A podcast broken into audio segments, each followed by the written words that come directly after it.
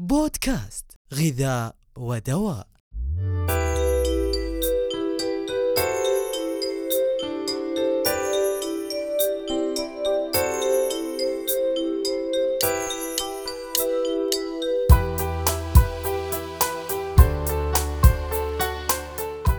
أسعد الله أوقاتكم بكل خير وأهلا وسهلا بكم في الحلقة السادسة من بودكاست غذاء ودواء الذي يأتيكم من الهيئة العامة للغذاء والدواء بالمملكة العربية السعودية.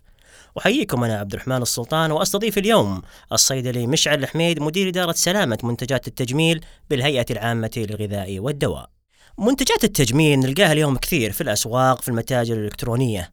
ما هي هذه المنتجات؟ كيف يتأكد من سلامتها؟ من يقوم بهذا الدور؟ كل هذا اليوم نتحدث فيه في لقائنا مع الصيدلي مشعل حميد. أهلا وسهلا بك. حياك الله أهلا وسهلا. دايم في عدم وضوح في تعريف المنتج التجميلي. ودنا نتعرف أكثر ما هو التعريف لهذا المنتج.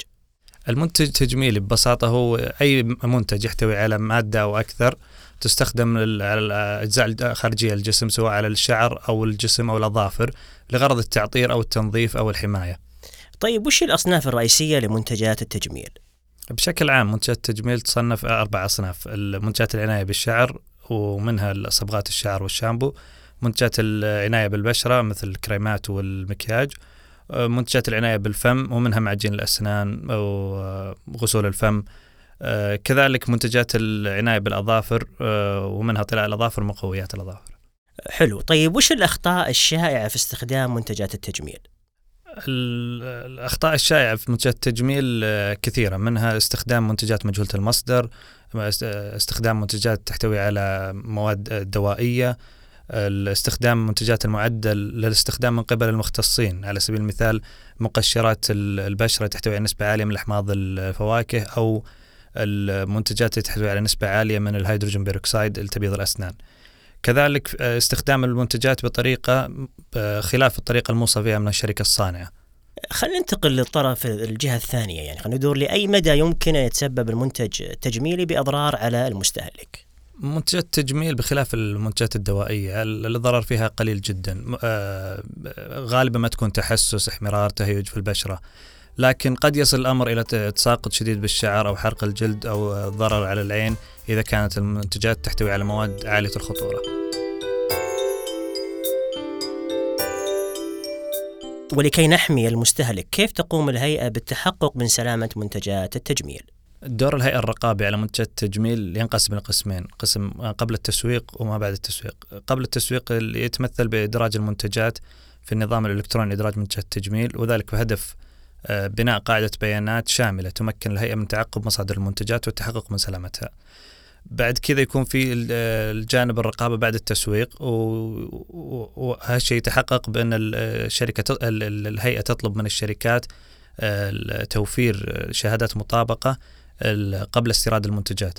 آه، كذلك الهيئة عندها برنامج آه، دوري لمتابعه المنتجات بعد تسويقها بسحب عينات وفقا لمعايير خطورة والتأكد من مدى مطابقتها للمواصفات واتخاذ الإجراءات اللازمية في بشأن المنتجات المخالفة. من الأدوار الهيئة الرقابية كذلك متابعه التحذيرات الصادرة من الهيئات الرقابية الدولية آه، للتأكد من خلو الأسواق المحلية منها والاتخاذ الإجراء اللازم في المخالف منها. في النهاية نحتاج بعض النصائح لمستهلكي منتجات التجميل. دائما تنصح الهيئة المستهلكة منتجات التجميل بشراء المنتجات من مصادر موثوقة. التحقق من إدراجها لدى الهيئة عن طريق الموقع الرسمي للهيئة.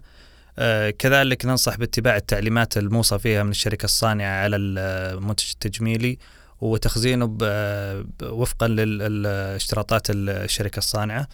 التأكد آه، من عدم انتهاء صلاحية المنتج قبل استخدامه. في حال كان المنتج تغير لونه أو أو تغير رائحته أو صدر منه أي اختلافات في المظهر آه، يوقف استخدامه.